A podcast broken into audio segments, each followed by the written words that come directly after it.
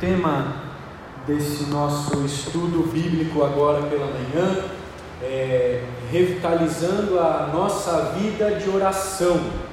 E para nós retornarmos ao fervor espiritual, para nós realmente sentirmos a presença do Senhor, nós precisamos buscá-lo constantemente. E eu creio que se a gente parar para pensar, né, nós oramos muito pouco diante da história da igreja, os reformadores, os puritanos, aqueles responsáveis por trazer avivamento à história em diversas regiões, a gente consegue encontrar registros de que esses homens oravam quatro horas seguidas por dia, três horas, homens que tinham quartos de oração nas suas casas, que oravam de manhã, à tarde, à noite, de madrugada, o tempo todo, justamente porque a oração é um meio de graça onde o Senhor nos beneficia grandemente. E se você já avaliou um navio, um barco, né, uma canoa no meio do mar, no meio da água, do rio, e você vê que quando começa a agitar ali, você percebe que aquele navio, o barco, né, ele vai para cima e vai para baixo, fica para um lado, para o outro.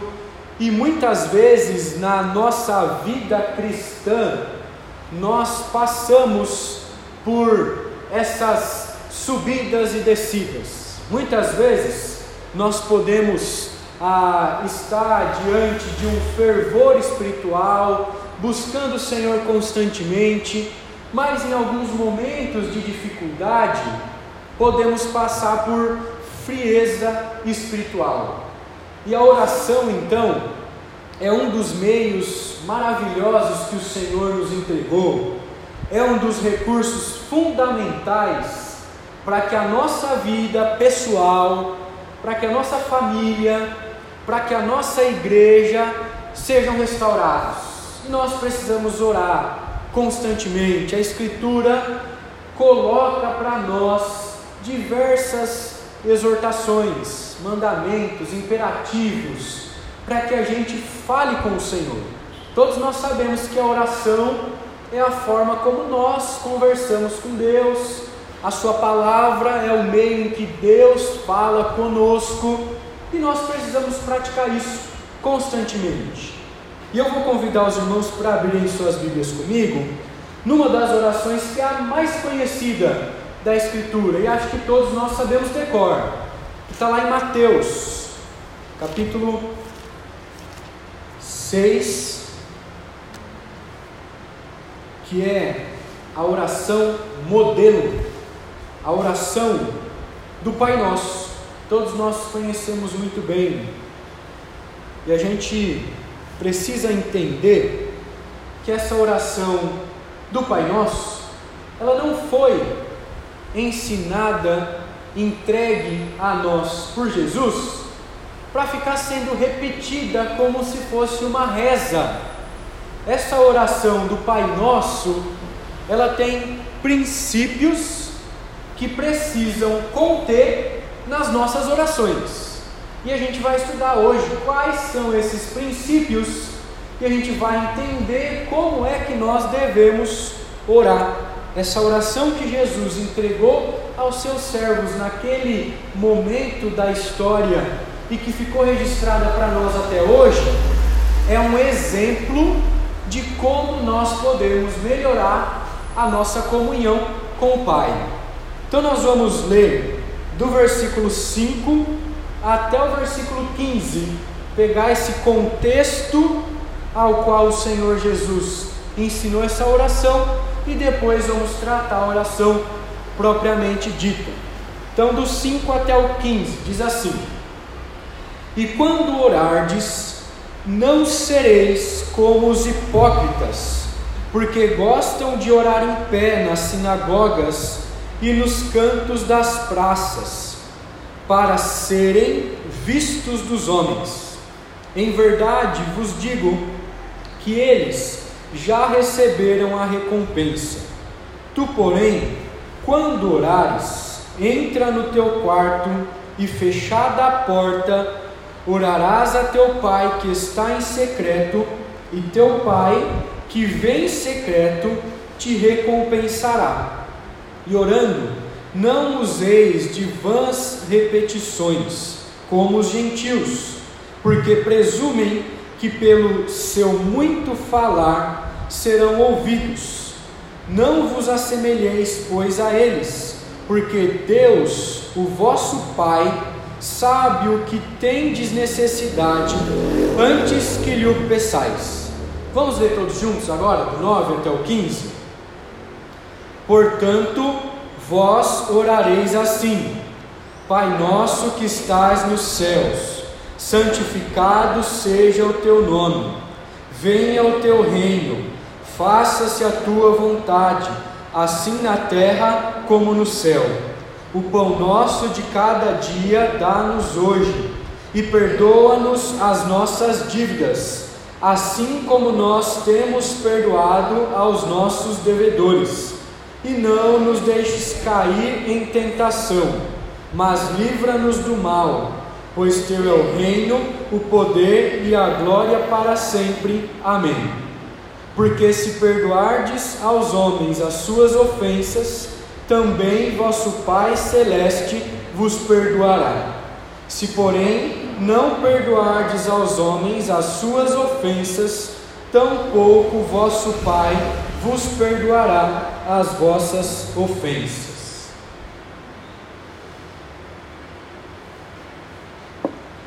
Jesus, quando ele inicia o ensino da oração do Pai Nosso, em primeiro lugar, no versículo 5, 6, 7, 8, ele nos ensina como não orar ele nos mostra o que nós não devemos fazer numa conversa com o Pai.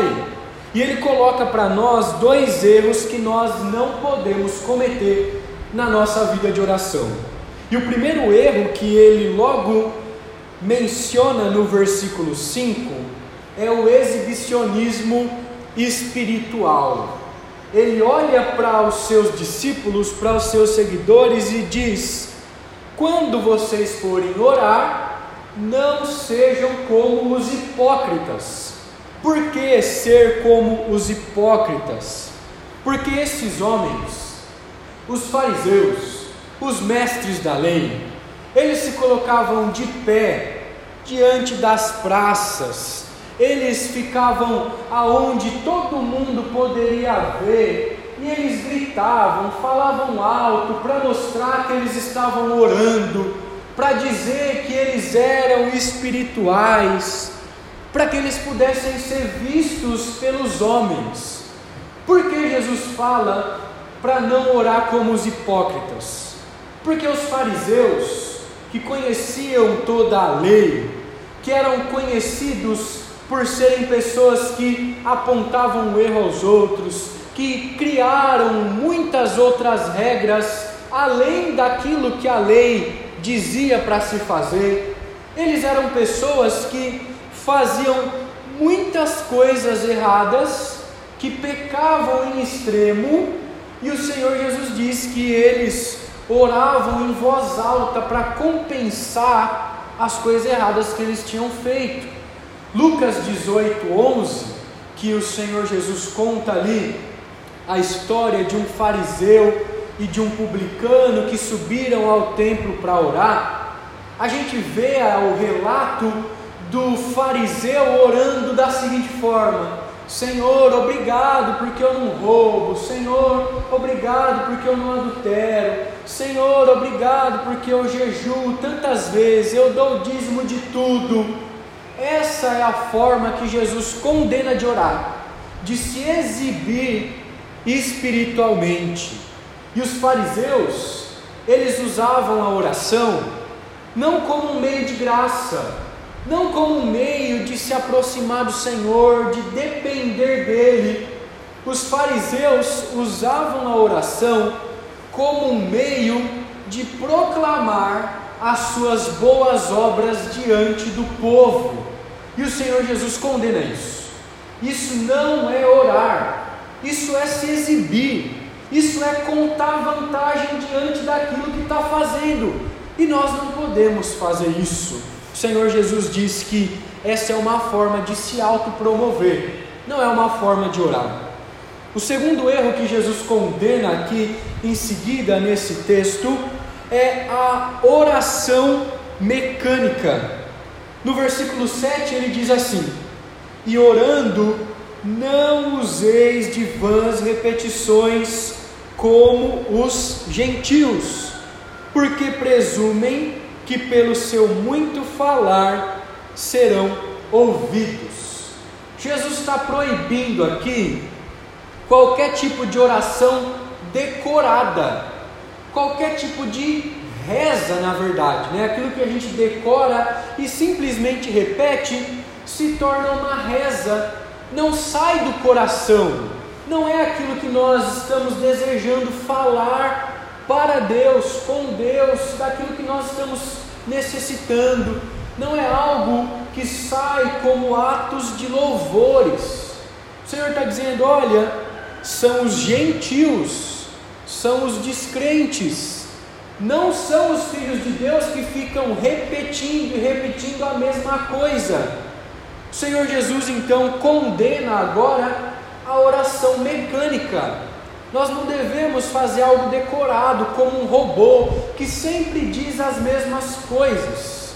A nossa oração não pode ser algo que simplesmente sai da boca como palavras, mas não atinge o coração. O coração está distante.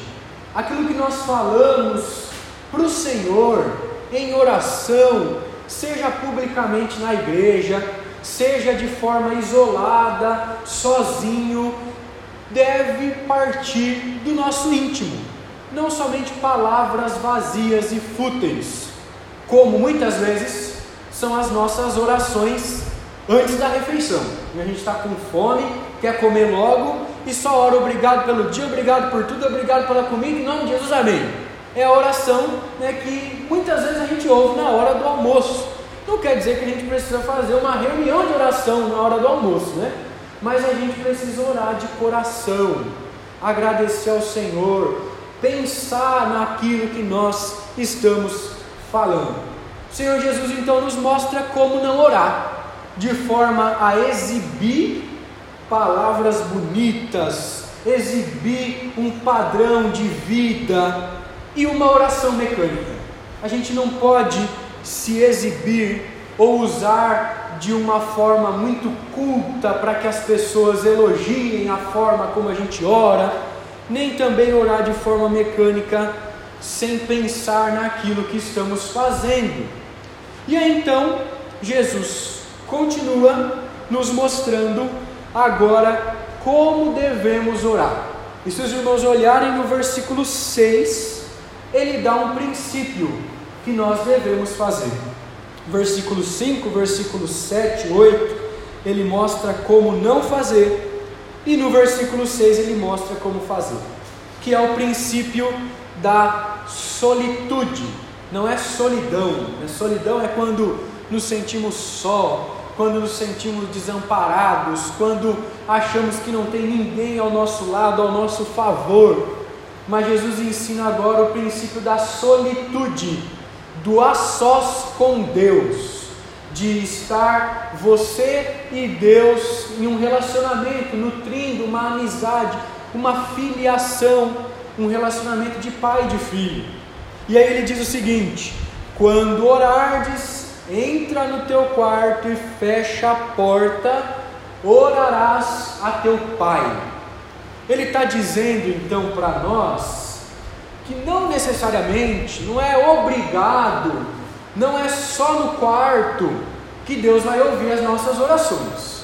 O quarto não é um lugar sagrado, um lugar santo, específico para oração. Não. O que ele está dizendo é que nós precisamos encontrar um lugar propício, um lugar onde a gente pode tirar da cabeça todas as preocupações, um lugar onde a gente pode esquecer dos nossos afazeres, um lugar onde nós vamos fixar nossa atenção só no Senhor. E geralmente o quarto é assim: né? a gente passa no quarto à noite dormindo, depois o quarto é pouco visitado, né? E ele está dizendo para a gente ir para o quarto, fechar a porta, porque é um lugar silencioso, é um lugar longe da correria do dia a dia, é um lugar onde as pessoas não vão ficar falando e atrapalhando, é um lugar onde a gente pode orar de forma consciente. E é isso que o Senhor quer de nós. E também de nada adianta se a gente procurar um lugar propício, um lugar silencioso, um lugar de atenção, se não reconhecermos a dependência do Senhor, se não falarmos ao Senhor humildemente. De nada adianta separar um momento para orar a Deus se estivermos diante dele nos exibindo, se estivermos diante dele orando de forma mecânica, como o Senhor Jesus acabou de condenar. Se nós formos nos vangloriar, nós não podemos orar. Isso é um pecado. Nós estamos fracassando ao falar com Deus se estamos nos vangloriando. É melhor nem orar do que ficar se exibindo, se vangloriando diante do Senhor. E se a gente quiser contar vantagem diante das outras pessoas na nossa oração, como o fariseu estava fazendo ali, significa que nós não entendemos muito bem o Evangelho. Porque o Senhor Jesus, naquela parábola que ele contou do publicano, diz para nós que o publicano ele nem levantava os olhos aos céus, ele estava de cabeça baixa, talvez escondendo o seu rosto. E a única frase que ele disse é: Senhor, se propício a mim, pecador. E essa é a forma correta de orar. Por que a forma correta? Jesus termina esse texto dizendo que o publicano desceu do templo justificado pela forma como ele orou, pela atitude de coração. Então o Senhor diz: Olha, quando você for orar, procura um lugar onde você pode focar, fixar os seus olhos no Senhor, longe das distrações, longe das suas preocupações, dos afazeres diários. Procure estar a sós com Deus, na dependência do Senhor. E aí ele mostra para nós também um princípio que nós precisamos levar conosco constantemente para não orar de forma mecânica, que é o princípio da percepção. E esse princípio, ele está no versículo 6 também, quando ele diz: Orarás a teu Pai. Então nós precisamos saber com quem nós estamos falando. Um diálogo com o Senhor, uma conversa com Deus, uma oração não é uma conversa como nós temos com qualquer outra pessoa. A gente não pode chegar diante de Deus e falar de qualquer jeito, achar que Ele é qualquer um, achar que Ele pode receber qualquer atitude nossa. É fato que Deus sempre está pronto, Deus sempre está aberto a ouvir quando nós falamos. Tanto é que ele diz: Você vai orar ao teu Pai. Quer dizer que Deus está presente quando nós estamos orando. Ele ouve as nossas aflições, Ele ouve as nossas dificuldades, Ele ouve a nossa confissão de pecados. Deus está lá diante de nós ouvindo, e Deus reconhece quando nós estamos orando de coração. Deus sabe quando nós estamos nos derramando na presença dEle e quando nós estamos fazendo de forma mecânica. Quando nós só estamos orando porque tem que orar. Deus ele sonda o nosso caráter. E ele sabe quando nós estamos orando em espírito ou quando nós estamos orando na carne. Então, outro princípio que nós precisamos ter na oração é o princípio da percepção, o princípio da solitude, estar a sós com Deus, o princípio da percepção com quem nós estamos falando e também o princípio da confiança. Jesus diz na continuação do versículo 6, ele diz que o teu pai que está em secreto, que vem em secreto, te recompensará. Então Deus, Ele derrama benefícios para aqueles que oram, para aqueles que buscam um relacionamento verdadeiro e fiel com Ele. Deus sabe tudo o que faz e na hora certa Ele vai nos recompensar. A oração de coração, a oração consciente, a oração em espírito é a oração que é recompensada por Deus. E Deus vai responder os nossos pedidos na hora certa. Ele sabe o que faz, quando faz. E é por isso que a gente deve se aproximar de Deus sem preconceitos, sem duvidar. A gente precisa tratar o Senhor como o nosso Pai. Essa é a forma como Jesus disse que nós devemos orar orarás a teu Pai. Ele é o Pai, nós somos filhos. Nós precisamos tratar o Pai com extremo respeito, com reverência. Nós precisamos viver como um filho, uma criança que depende do Pai, que olha para o Pai e entende que Ele é superior, que Ele é soberano, que Ele é quem toma conta de tudo. Nós devemos depender do Senhor. Não podemos deixar que os nossos sentimentos definam a Deus. Ah, eu estou sentindo que Deus não vai ouvir minhas orações. Ah, eu estou sentindo que Ele não vai atender aquilo que eu estou falando. A gente não pode deixar que os sentimentos controlem a nossa vida de oração. Os sentimentos são resultado da nossa fé, não aquilo que definem a nossa fé. Nós nos alegramos, nós nos quebrantamos, nós choramos, nós regozijamos, louvamos ao Senhor como resultado do renovo da nossa fé.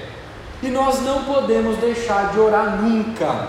Nós precisamos confiar sempre no Senhor para tudo, não importa o que seja, Ele tem solução.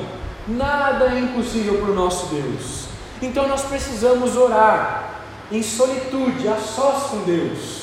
Nós precisamos perceber com quem nós estamos falando e precisamos confiar também que esse Deus a quem nós estamos falando, nosso Pai, é poderoso para nos ouvir, para atender, para nos perdoar, para conceder aquilo que nós estamos precisando.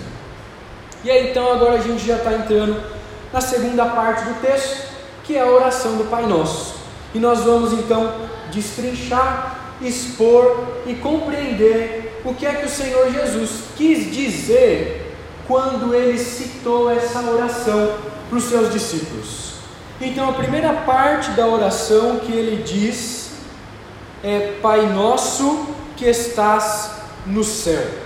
E diante de todas essas expressões que a gente vai estudar, eu coloquei uma palavrinha lá no canto para a gente se lembrar de forma mais fácil o que é que o Senhor Jesus quis dizer com cada uma dessa parte, cada uma das partes. Então, se os irmãos acharem muito difícil lembrar de tudo o que a gente vai estudar, apenas anote essa palavrinha amarela lá no canto, que aí quando você for orar, você lembra os passos que nós devemos cumprir diante da oração. Então, quando o Senhor Jesus diz, Pai nosso que estás no céu, ele está reconhecendo a soberania de Deus. Ele está dizendo que Deus habita no céu, que Deus ele está no seu alto, sublime trono, que Deus é maior do que nós. Então, toda vez quando nós iniciamos uma oração, nós precisamos lembrar de que Deus é infinitamente maior do que nós de que Deus é infinitamente mais poderoso do que nós e de que nós somos infinitamente limitados, fracos, que dependemos dele. E nós precisamos lembrar que, graças ao Senhor Jesus Cristo, o abismo do pecado que nos separava de Deus foi superado agora. Cristo é o mediador entre Deus e homens, e graças a Ele é que nós podemos falar com o nosso Senhor. Então, nós sim devemos nos aproximar de Deus com intimidade, como um pai celeste, bondoso, amoroso, mas com toda a reverência. É por isso que a gente começa as nossas orações assim, né? Senhor Deus, Pai amado, Deus Santo, Pai Nosso. Né? A gente usa essas expressões para reconhecer, em primeiro lugar, que a gente está se direcionando ao Senhor. E quando a gente chama Deus de Pai, nós estamos reconhecendo, estamos nos lembrando que Ele é o autor e consumador da nossa fé, que Ele é o Criador, Ele é o Pai de todas as coisas, e nós estamos nos lembrando de quem nós somos em Cristo Jesus.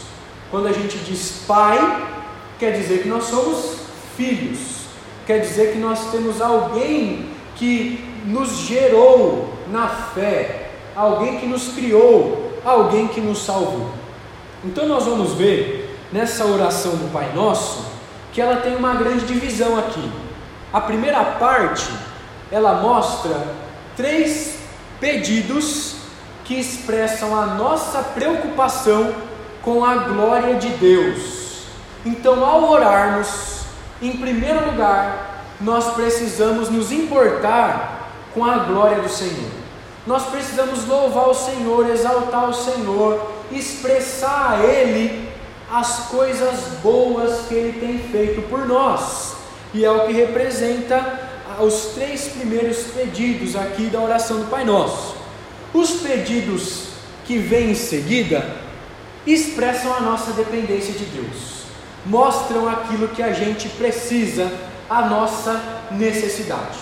Então, em primeiro lugar, a nossa oração ao Senhor precisa mostrar que nós nos preocupamos com a glória, que nós o exaltamos. E em segundo lugar, nós precisamos pedir, nós precisamos expressar a nossa dependência dele.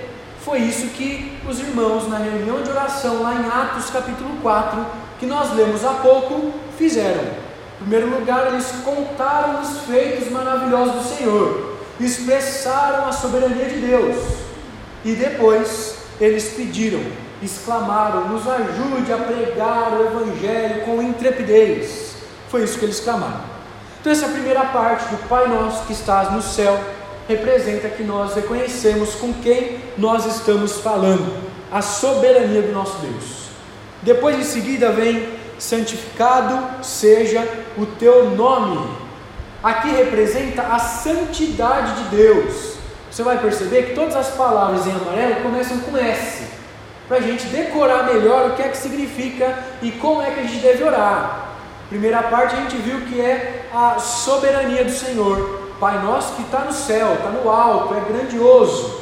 Agora, santificado seja o teu nome, representa que nós reconhecemos a santidade do Senhor que Ele é puro, que Ele é perfeito.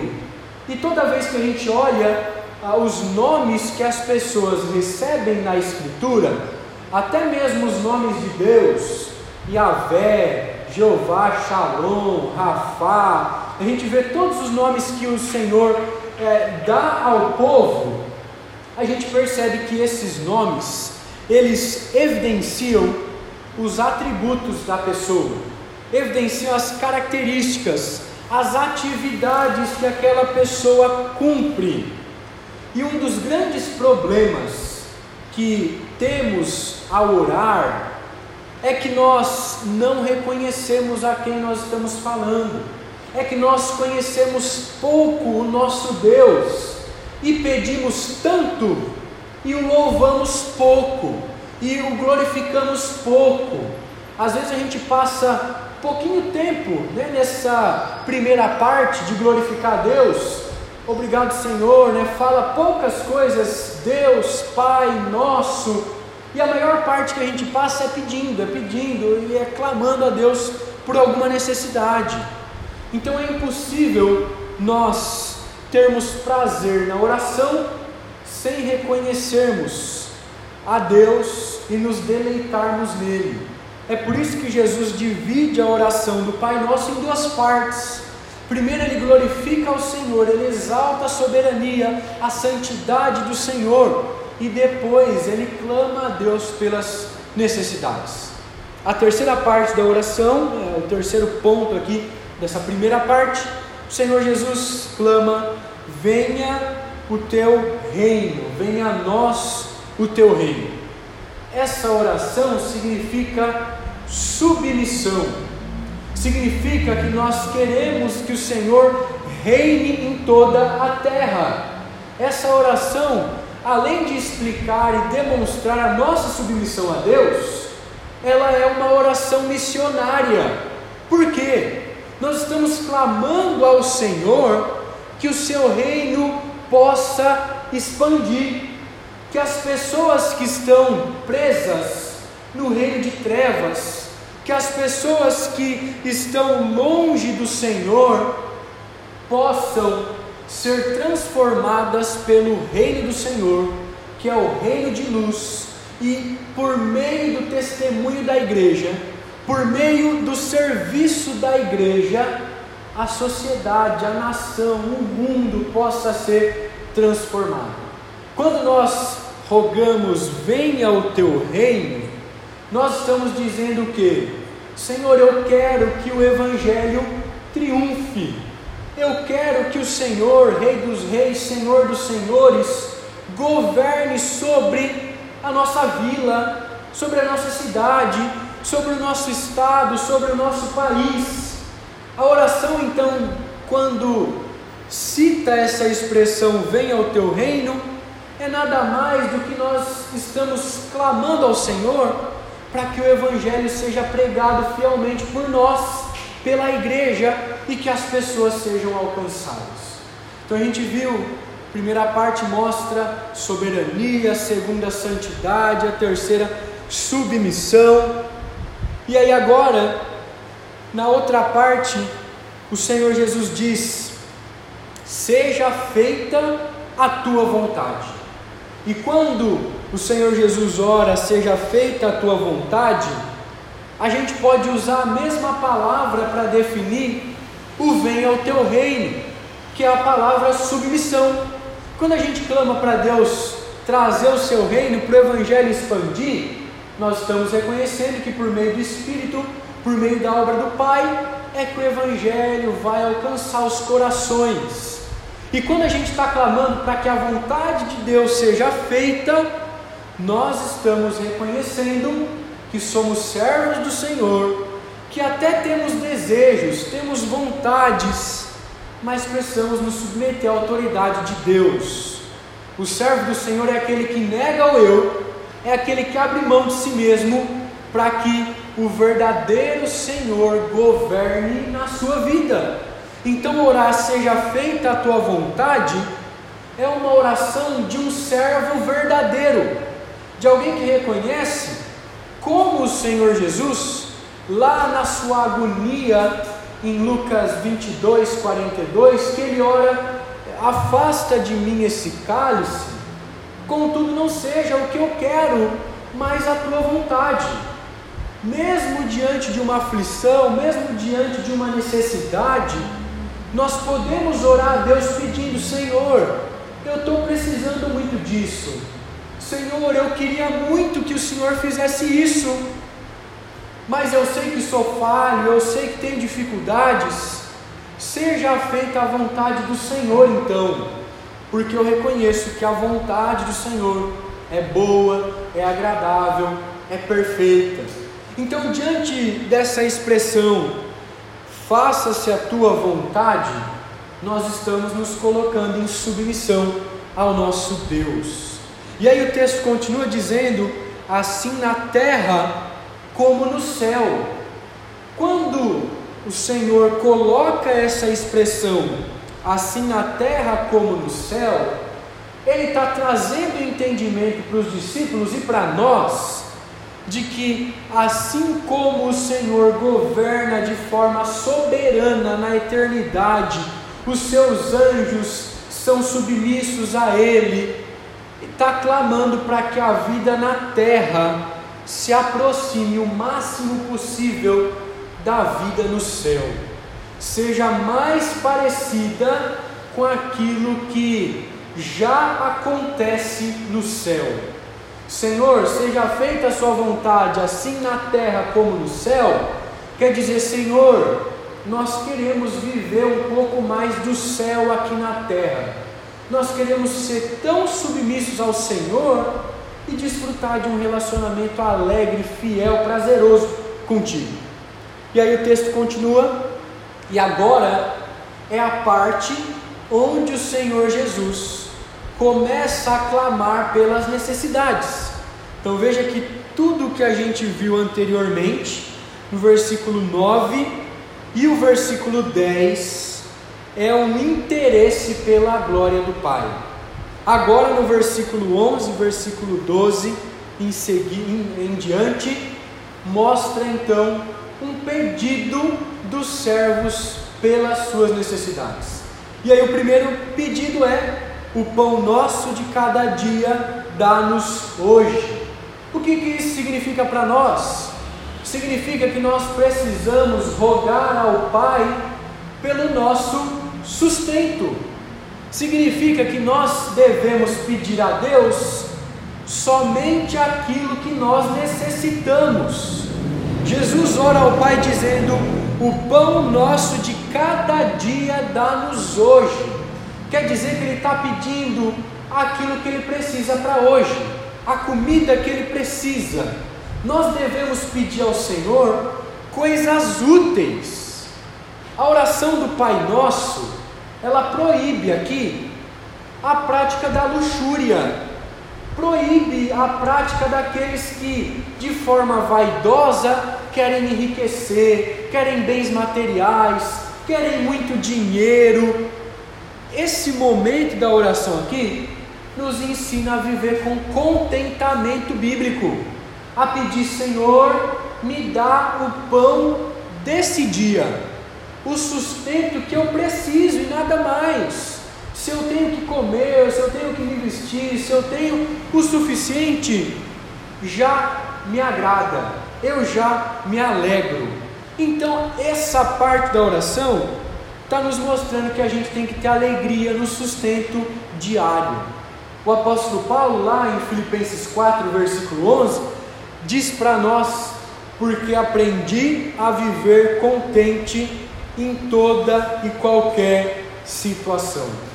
Essa parte da oração, ah, o pão nosso de cada dia dá-nos hoje, ela nos mostra outras duas verdades. A primeira é que os nossos recursos são poucos, é que a gente não consegue se sustentar sozinho. E a segunda é que nós precisamos ser supridos pelo Senhor, que é rico em poder, que é rico em amor, o dono da prata, o dono do ouro, o médico dos médicos.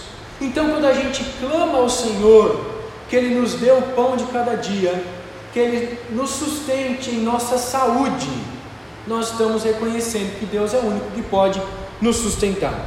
E aí o texto continua e ele diz o seguinte: E perdoa-nos as nossas dívidas, assim como nós temos perdoado aos nossos devedores. Essa parte da oração representa que nós reconhecemos que o Senhor é o autor, é o único que pode nos salvar é o Deus da nossa salvação, porque a gente não precisa chegar no pastor e confessar os pecados, assim como aqueles que chegam ao Padre reconhecem que o Padre é poderoso para perdoar os pecados. Não, nós reconhecemos que Deus é o único que pode perdoar os nossos pecados. É lógico que a Escritura nos orienta a confessar os nossos pecados uns aos outros, a ter esse relacionamento de mutualidade, como nós refletimos algumas lições atrás. Mas diante desse pedido de perdão, perdoa as nossas dívidas, nós estamos reconhecendo que só o Senhor Jesus pagou o preço que nós devíamos a Deus. Só o Senhor Jesus pagou as nossas ofensas e agora nós precisamos dia a dia pedir perdão, confessar os nossos pecados. Então o Senhor Jesus coloca no mesmo bloco do sustento, da salvação, o pão e o perdão. Assim como o pão é essencial para o sustento do corpo, o perdão é necessário para a saúde da alma. Nós não podemos deixar de confessar os nossos pecados diante do Senhor. As nossas faltas, e não a falta dos outros, como o fariseu orando, obrigado porque eu não sou igual fulano de tal, eu não faço isso, eu não faço aquilo. E nós precisamos confessar os nossos pecados de forma específica. Não generalizar, dizer, Senhor, perdoe todos os meus pecados. A gente faz isso quando nós estamos em um local público, quando nós estamos reunidos com os irmãos, Senhor, tenha misericórdia dos nossos pecados. Senhor, afasta de nós as nossas transgressões. Mas na solitude, a sós com Deus, a gente precisa dizer pecado por pecado, confessar tudo aquilo que a gente fez, porque nós precisamos reconhecer diante de Deus a nossa maldade, nós precisamos reconhecer diante de Deus todas as nossas faltas, e Ele quer ouvir de nós se nós sabemos aquilo que nós estamos praticando, se nós sabemos os pecados que nós estamos fazendo, a fim de buscar o perdão e a purificação. É por isso que nós devemos citar pecado por pecado. E aí Jesus coloca uma condição aqui, assim como nós temos perdoado aos nossos devedores. Não quer dizer que se eu perdoo o meu próximo, eu obrigatoriamente tenho que ser perdoado por Deus. Se eu estou concedendo perdão, Deus é obrigado a me perdoar. Não é isso que está querendo dizer. O que está querendo dizer é que se eu perdoo o meu próximo, eu evidencio que eu sou filho de Deus. Eu evidencio que eu sou perdoado. Então, como Jesus cita aqui, assim como nós temos perdoado, quer dizer que nós recebemos o perdão de Cristo e nós não conseguimos ficar sem perdoar o outro. Se eu fui perdoado de tamanha ofensa diante de Deus, de tamanha rebeldia, não existe pecado, ofensa que alguém possa fazer para mim que eu não possa perdoar. Eu tenho que perdoar. Se eu fui perdoado por Deus, se eu recebi perdão, eu não posso deixar de perdoar. E aí então, o fim da oração onde Jesus mostra para nós aonde nós podemos buscar socorro. E aí ele diz: Não nos deixei cair em tentação, mas livra-nos do mal. É sempre uma tragédia quando a gente cai em pecado. É sempre uma tragédia quando a gente cede à tentação. É sempre abominação diante de Deus quando nós pecamos, porque nós quebramos a comunhão com o Senhor, nós entristecemos o nosso Pai. Assim, quando um filho comete um erro que o seu pai, a sua mãe tinha orientado que ele não deveria fazer, e o pai e a mãe se entristecem, Deus se entristece de uma forma tremendamente maior, porque Ele pagou o preço da nossa salvação, Ele morreu na cruz para nos perdoar. E aí o Senhor Jesus olha para os seus discípulos e fala para eles que nós devemos rogar a Deus para que Ele nos fortaleça contra as tentações, para que Ele não deixe que Satanás venha a colocar uh, motivos para a gente cair em pecado. E Satanás realmente sempre nos tenta de diversas formas para nos enfraquecer, para nos induzir ao pecado, para nos afastar de Deus, tentando roubar a alegria da nossa salvação, nos desanimando. Satanás ele quer gerar endurecimento no nosso coração e ele faz isso de diversas formas. E nós precisamos estar atentos a qualquer tentativa de Satanás de nos desviar da presença do Senhor. Não tem como fugir da tentação. porque a tentação é universal, a tentação é inevitável. O diabo, os demônios, os prazeres do mundo, da carne, estão em todo canto ah, brigando contra o nosso espírito. E ser tentado, a gente precisa lembrar que não é pecado. Ser tentado não é pecar. Cair na tentação que é pecado. A gente pode ser tentado, ah, pode ser levado por influências a ponto de cometer o pecado, mas se não comete o pecado, não é pecado. Pecado é cair na tentação. E Satanás, a Escritura nos diz que ele nos tenta em momentos de vulnerabilidade. O próprio Cristo, quando foi levado para o Espírito ao deserto, ele ficou 40 dias, 40 noites sem comer, jejuando. E o que é que Satanás chegou para ele e disse? Olha, você não é o Cristo, não é Deus, transforma essa pedra em pão. Jesus estava com fome. E aí Satanás veio e foi tentando ele na sua fraqueza, na vulnerabilidade. Satanás não é onisciente, não é onipresente, não é onipotente, ele não está em todos os lugares, ele não conhece todas as coisas, ele não tem todo o poder que nem Deus, mas ele é astuto.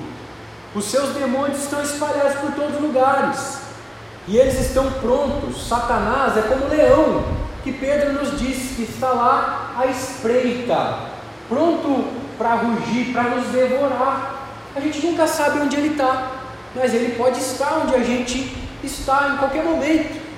Os demônios podem estar nos tentando, eles sabem a nossa fraqueza porque eles vêm, porque eles nos tentam e eles sabem aquilo que a gente peca.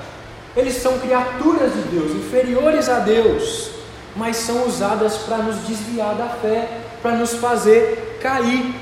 Satanás então nos tenta em momentos de carência, em momentos de necessidade, quando a gente está só, fragilizados, e muitas vezes após um momento de auge espiritual, após evangelizar, após fazer uma boa ação, após pregar, a gente tenta, tende a baixar a guarda e ficar suscetível a querer relaxar, a querer descansar, a passar muito tempo na internet ou fazer outras coisas mais que podem nos levar a pecar diante de sair da EBD, né, sair da escola dominical, depois de prestar culto ao Senhor, a gente acha que fortaleceu a fé e aí abaixa a guarda. E aí pode chegar na hora do almoço e a gente peca, cai em pecado. À tarde, no fim do dia, esquecer de tudo aquilo que a gente fez.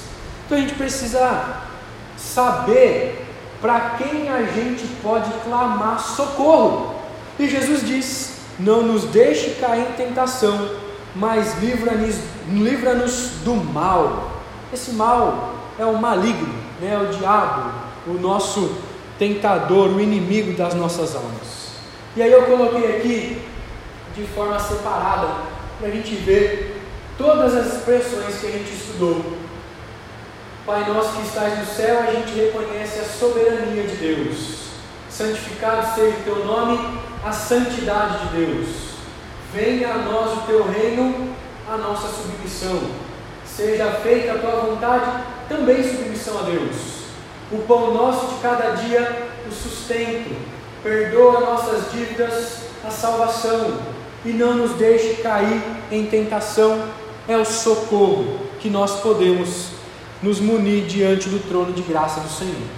Então, nessa oração, Jesus nos ensina como falar com Deus, como orar, de forma que convém, e ele inclui todas as necessidades humanas. É interessante que ele coloca as necessidades materiais, o pão, aquilo que a gente precisa para uma vida saudável.